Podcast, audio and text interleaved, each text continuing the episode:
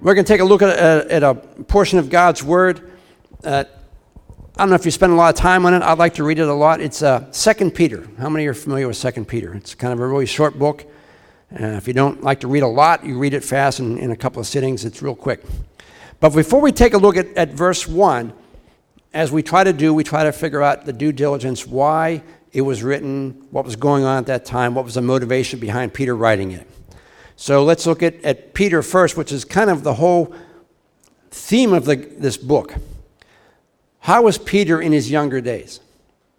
Pretty impetuous. The only time he opened his mouth was to change feet. He was not, he was overconfident. He was not willing to be taught very well. He's the one that kind of just jumped ahead of what God was doing. He's the one who said, Let's build three tents. Remember Moses, Elijah, and Jesus. Let's just build three tents. Matthew 17, 4. Peter said to Jesus, Lord, it's good for us to be here. If you wish, I will put up three shelters one for you, one for Moses, one for Elijah. What did Jesus say? No, we're not going to do that. We're not going to stay in the mountaintop. We've got to go back down with the folks. Then he was the one that didn't want Jesus to be crucified. Matthew 16 says, Peter took him inside and began to rebuke him. Never, Lord, he said, this shall never happen to you. Jesus turned and said to Peter, Get thee behind me, Satan. You're a stumbling block to me. You do not have the mind of things of God, but the things of men. He was always jumping ahead of God, always assuming what God wanted to do. He was also the one that wanted to fight. He wanted to, he cut off the ear of the servant in John 18 10. It says, Then Simon Peter, who had a sword, drew it and struck the high priest's servant, cutting off his right ear. So here was a guy who had a lot of zeal, but not a lot of knowledge. How many of you have been there? How many have been there? You open your mouth and you say things you shouldn't say and do things you shouldn't do. I've done it. When I was a young Christian, I would do and say things that were, I look back on them now and think, ah, that was stupid. So he was the one who denied Jesus three times. And doesn't Jesus make it a point to find him specifically? Go tell the apostles and Peter. Because Jesus knew what Peter could be, not what he was at that moment.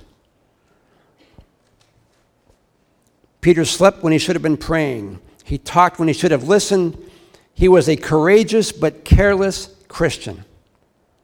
When people ask me, who can you identify with in the Bible the most? I'm going to say Peter.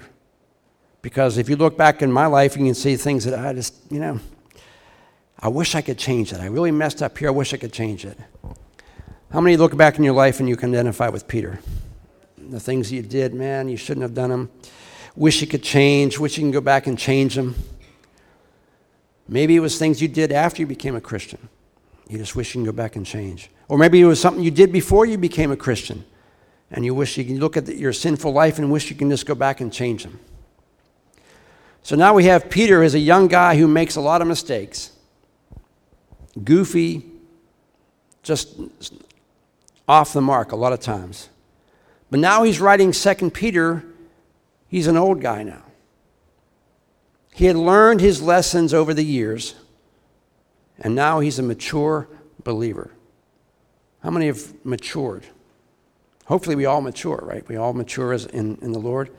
If we're the same as we was when we first got saved, something's not right. We have to continue to grow and mature. And he had done that. He had been through a lot. And what he does, he first sits down and writes the first Peter book.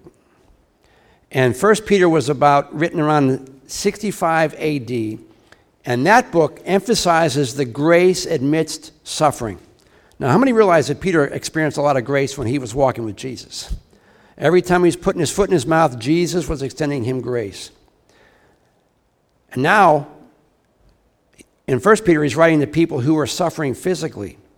And he writes this book about God's grace sustaining them through that. In 1 Peter 5:10, it says, "And the God of all grace, who called you to his eternal glory in Christ, after you have suffered a little while, will himself restore you and make you strong, firm, and steadfast. To him be the power forever and ever. Amen."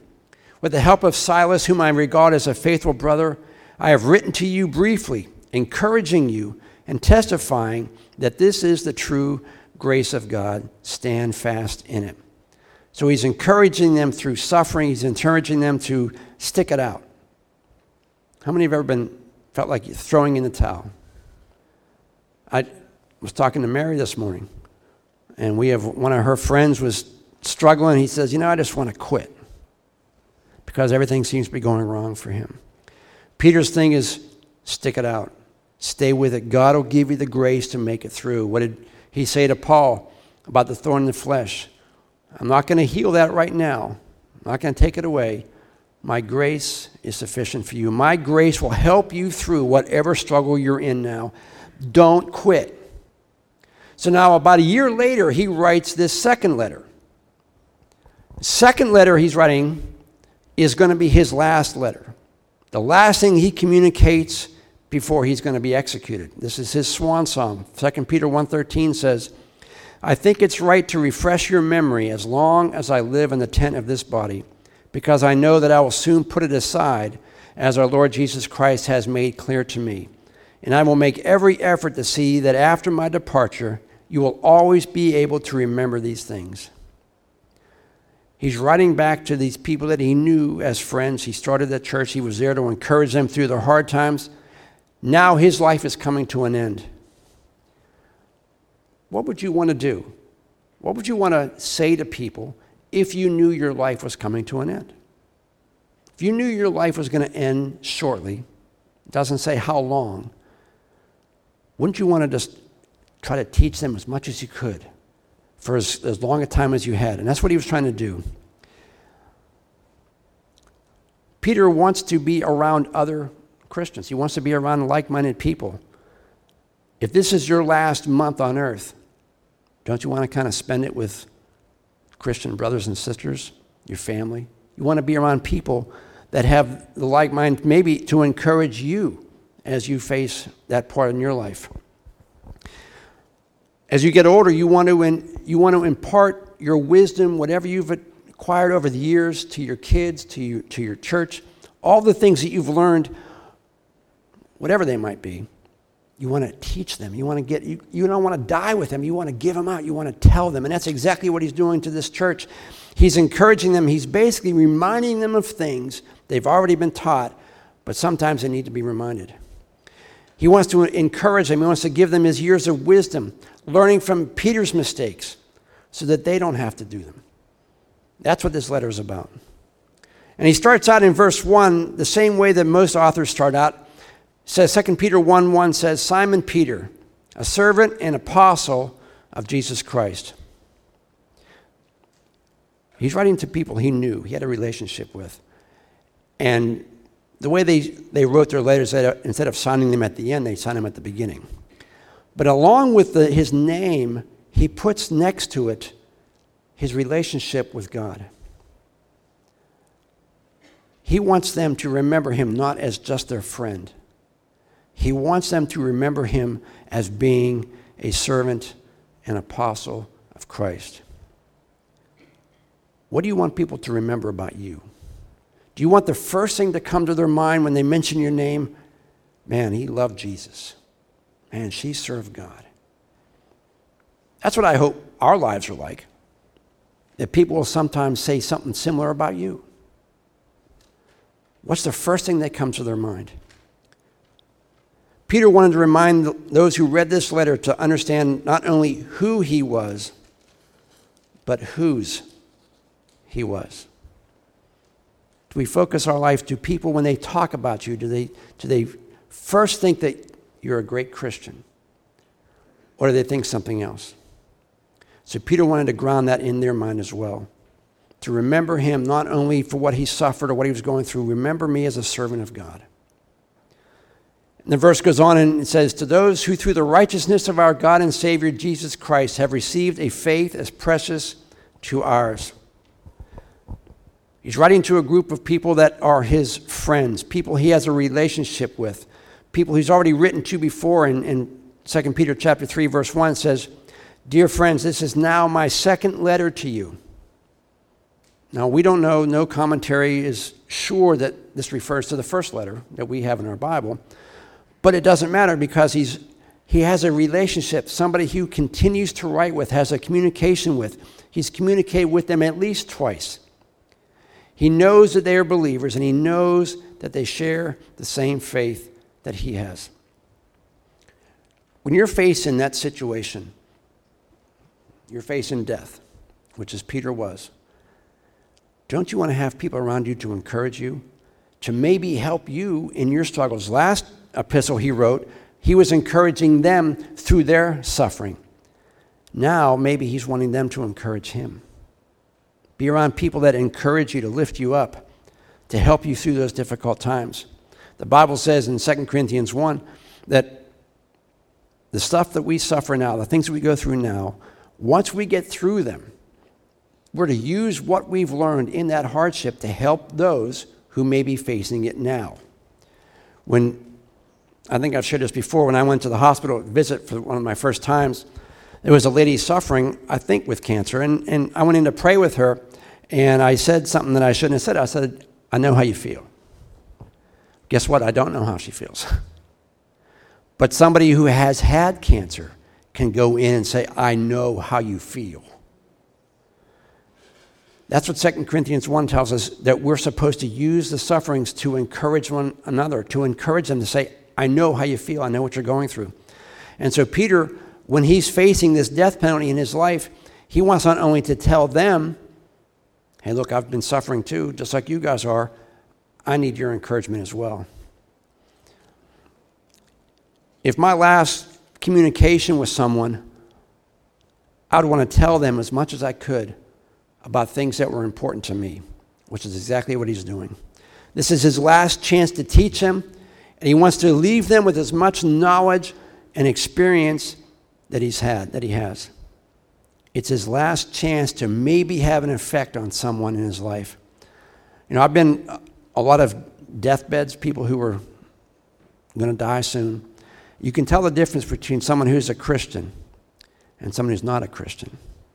The people who are really strong believers, they're okay with where they are. They have a peace, they have a comfort about it. People who don't know Christ and have no relationship are fearful, they're worried, they're anxious, they're mad. Why? Because they don't have the peace that God gives them.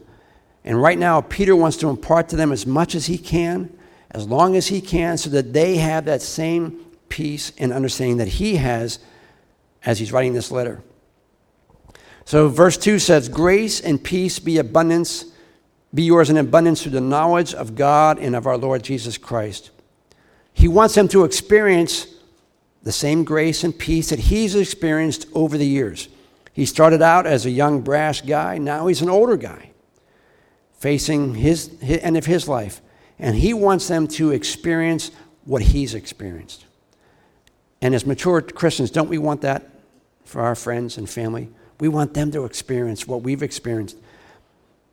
Unfortunately, sometimes the only way to experience that grace and, and peace and mercy is to be in a situation where you need it, rather than someone telling it to you. What's the adage? You give a man a fish, he eats for a day. You teach a man to fish, he eats for a lifetime. It's easier to understand God's mercy and grace if you've been in the pit more than if someone's telling you about how it is in the pit. See what I'm saying? If I'm trying to explain God's mercy and grace to someone who's never really needed it, their life has always been okay, they've been blessed, and, and trying to explain how God's grace and mercy, it's kind of hard for them to receive it. But now, if you remember back in 1 Peter, he's telling them to endure through grace and suffering. He wants them to endure. And he's telling them now, I want it to be yours in abundance. I want you to experience what I've experienced in the past 30, 40 years of my life. I want you to have the same thing. He received grace when Jesus called him back when he denied him three times. First Peter talks about having peace in the midst of suffering. He wants them to have the same thing. And as parents, when we get older, don't we want our kids to have the same knowledge that we have? We want to impart to them as much as we can, as long as we can. But sometimes it's hard to do that because they have to experience it themselves. How many of you, when you were kids, your parents or your dad would tell you, don't do this? And you wouldn't listen to them and you did it anyways. And the things he said would happen to you happened. But you didn't believe him until you did it, until you actually did it and it happened to you. He wants them to avoid this. He says, I want you to avoid this. I want you to have grace and peace and abundance now. That's why he goes on to the next part of that verse and he says, How? How do you get this? How do you get this abundance of grace and peace that I have? Through the knowledge of God and of our Lord Jesus Christ. The only way you can really experience God's peace and presence is if you know God's Word. If you study God's Word, if you know it, if you have that relationship with Him, it's kind of hard to get that in the middle of a suffering if you're not familiar with it. There's no cramming for God's testing. How many understand that? If you haven't been in God's Word, you don't read and you don't pray, and then something bad comes up in your life, it's very hard to dig back in and find the scriptures that you need for that particular moment. However, if you read and if you study and through your knowledge of God, you may not remember them at that particular moment, but God will bring them to your mind when you need them. And he says, the way you get grace and, grace and peace is because you already know God's word. How many here know algebra? How many like algebra? I like I liked algebra. I like geometry, all that kind of stuff. When I try to do homework, either with my kids or my grandkids, it takes a while to get that clicking again, right? But once it does, it comes back. Be- why? Because you knew it from years gone by. It may take a little bit, but it's going to be there. The same thing with God's Word. If you know it, if you study it, you may not need it or use it for years. But something comes up, God's going to bring that back to your mind. And that's the only way you're going to experience it. There's a phrase that says, God does not work in a vacuum. So I try to take a test, never having studied for the exam. You can't have grace and peace from God through His Word. If you don't have it, you're going to try to find it from somebody else. And the problem with that is you can't really get it from anybody else. You can get encouragement, but you can't experience grace and peace from somebody else. Because God has to work through your spirit, through your heart. You can't get peace from me. You can't get peace from your parents. You can't get peace from your friends. You can only get peace when you know what God has to say. Because there's going to be a time where I'm not here, parents aren't here, friends aren't here. Where are you going to go? God is always there. God is the one that's going to give you the wisdom and the peace that you need. The only way to receive it is that we know what God says about it. What I say to you may last for a moment, it may last until you leave this morning, maybe for a day. But God's word is going to stick in your spirit. God's word is going to stay there. Whether you remember it at that moment or not, it will come back to you. Peter's trying to tell them, hey, I'm your friend. I helped you grow as a Christian, but don't look to me for your grace and peace. Look to God's word for it, because I'm not going to be here. Verse 3 says, His divine power has given us everything we need for life and godliness through our knowledge of Him who called us by His own glory and goodness. What things has God given to us as believers? What has God given you that enables you to live the life that you know to be godly? What, what is today in Christian? Pentecost Sunday, right? Pentecost Sunday, what happens at Pentecost? Holy Spirit baptizes believers and gives them giftings and abilities to live the Christian life. More like extra juice. You just get filled with God's Spirit and you have that anointing and you live the Christian life. God gives you the ability to do that. Now, how do you experience that personally? Here's an, here's an I don't want I don't want to say this as an experiment, but I'm going to tell you what happens. When you go without reading, you go without praying, what happens to you spiritually? You become weak. When situations come up, The words, the God's word doesn't come back to you as quick as it did. You, you begin to doubt, you become fearful.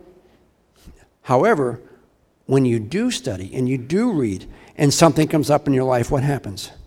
You're able to win. God brings it back to you. God's able to, to complete that. The Holy Spirit fills you with what you need to live the life. When you don't read and pray, it becomes easier to do things you know you shouldn't do. I said this on Wednesday night, I think, that a lie is an ever present help in time of trouble.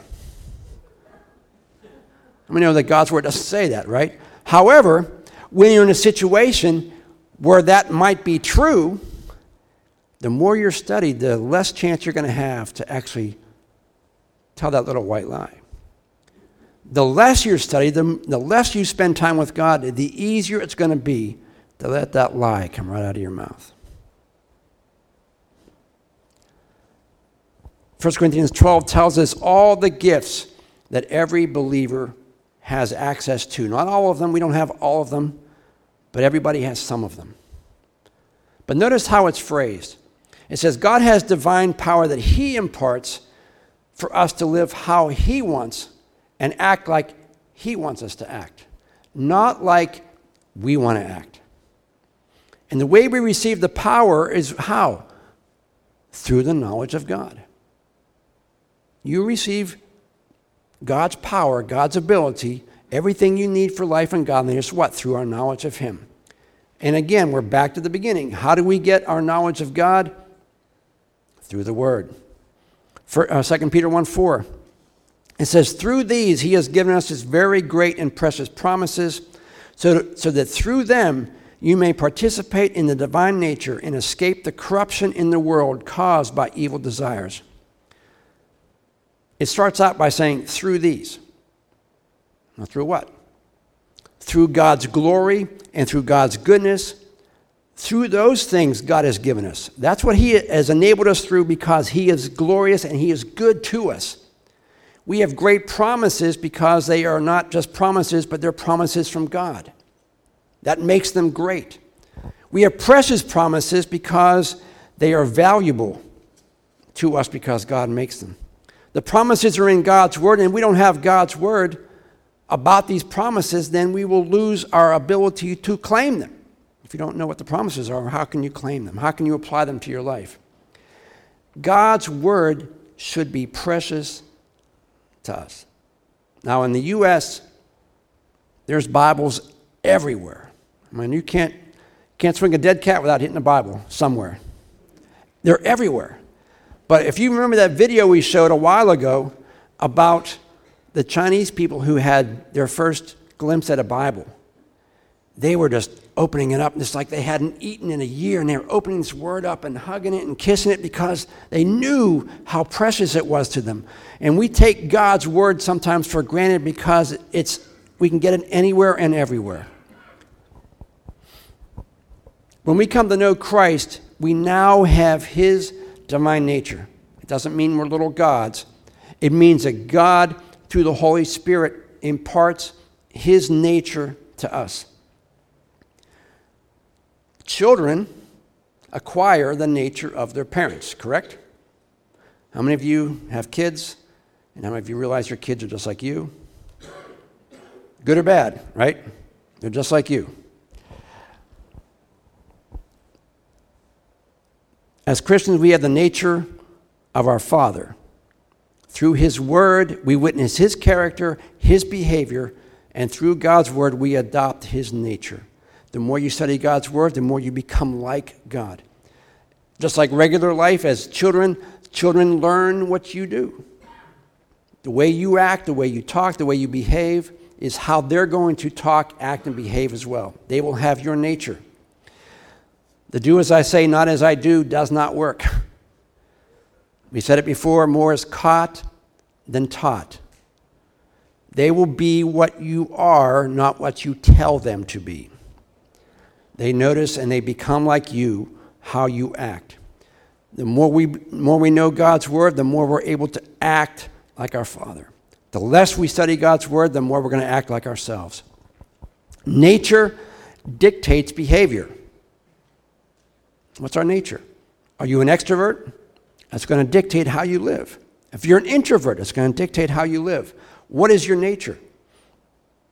Animals have nature, what they're, what they're natural to. Lions eat meat, sheep eat grass, eagles fly, fish swim. They all have their nature. They don't cross. Unbelievers also have their nature. 1 Corinthians 2:14 says, "But people who aren't Christians can't understand these truths from God's Spirit. It all sounds foolish to them because only those who have the Spirit can understand what the Spirit means."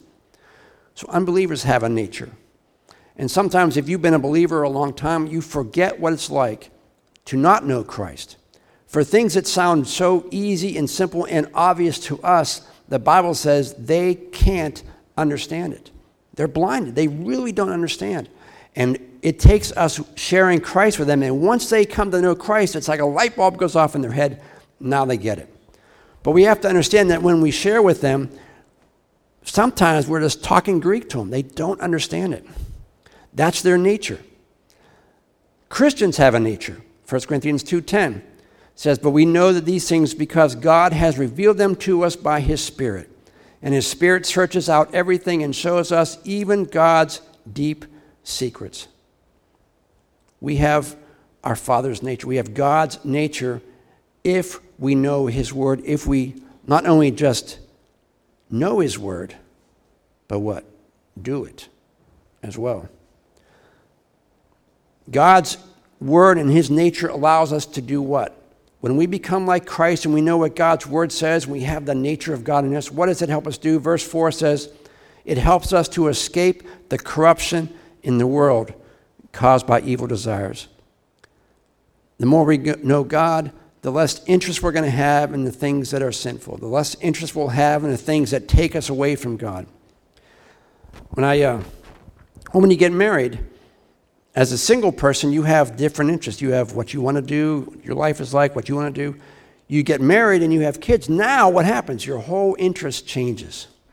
Everything that you want to do or wanted to do back in your teens and 20s, that all fades away. And now you have a new interest, you have a new desire, you have a new goal. And when you become a Christian and study God's Word, that's the same thing that happens. All the Bible says the old is gone, the new has come. The things that you used to do, the things that you knew you shouldn't be doing, as you study God's Word, those things will eventually fade away. As you get older, your interests change, your desires, the things you want to do change. When I was a younger guy, I used to like roller coasters a lot. I can't do them much anymore. Things that I used to like in my 20s and 30s are changing. Why? Because I'm changing. As we as Christians change, the things that we used to do that God says it's time to get rid of those. It's time to put them aside because you have now different interests, different natures, things that you want to do. When you become a parent, all the things you want to do as a young couple ends. I mean, it ends, right? We went to dinner the other night with Taylor and, and Anna's family was in, and a whole bunch of us there, and they brought the baby with them. And uh, you know, he's you know he's a little over one, so he's being a one-year-old. And she says, "We're done with this. When this new baby comes, we are not going to dinner anymore. Out, we're not going out in public anymore. It's just too hard. We're not doing it. Why? Because you're now your interests change. You mature." When you become like Christ, things that you used to do, things you used to like to do, are going to drop off if you study God's Word. Now, we all know parents that still act like they're 20 when they're 50. There's a, there's a poster going around, or a meme on Facebook, that talking about preachers. It says, um, says You're 65. Quit dressing like Justin Bieber.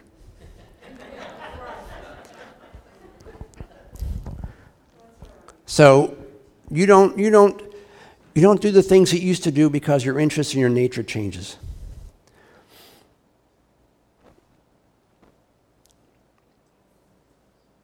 The more we study God's Word, the less interest we'll have in the things that are going on around us.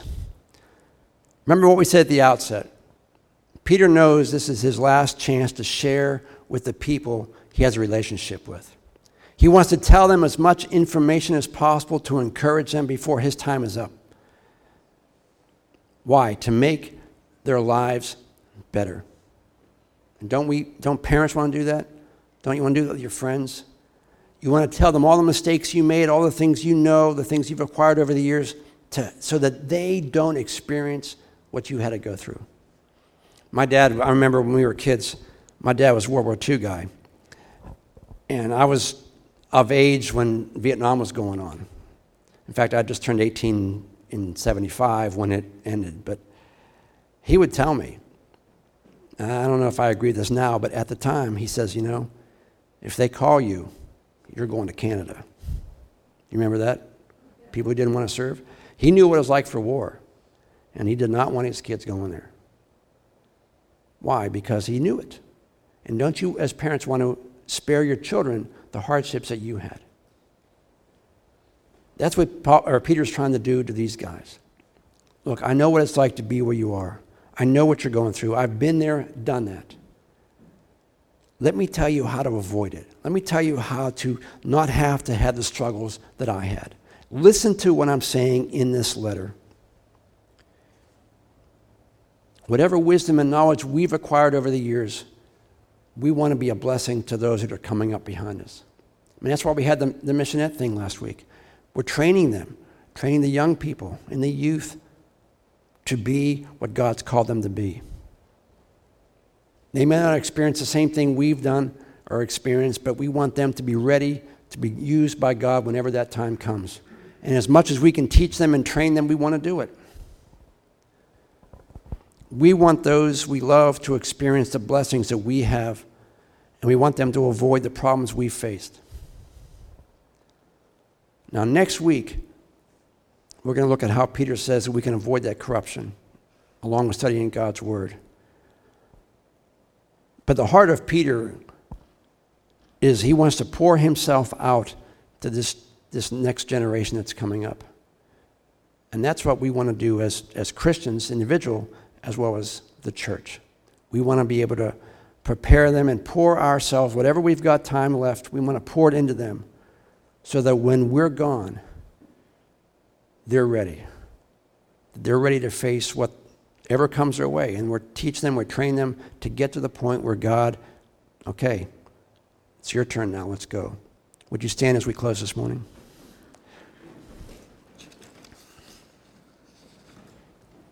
Would you bow your heads with me for a moment?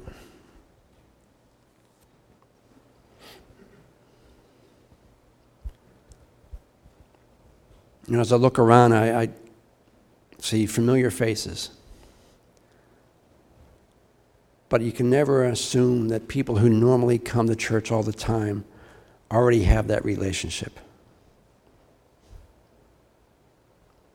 You always have to open the door to them.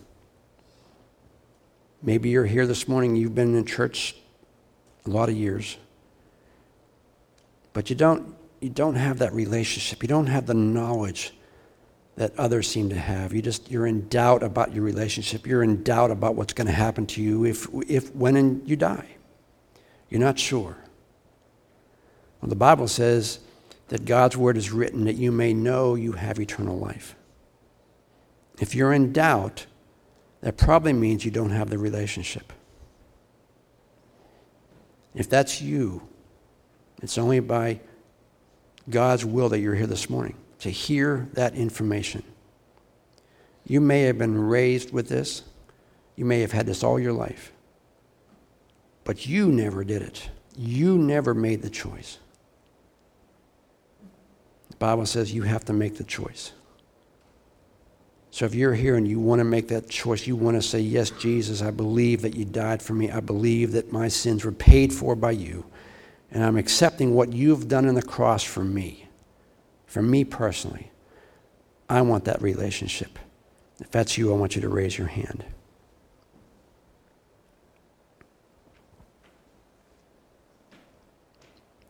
Father, we do thank you. We thank you, Father, for calling us from where we were to where we are now. Thank you for saving us.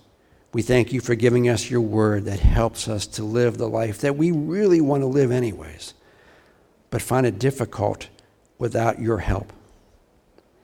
I pray that you would fill each one here with your spirit as we celebrate Pentecost today. That you would fill us with your spirit, that the Holy Spirit just descend upon this place. Fill us to overflowing with the power of God to live the life that you want us to live.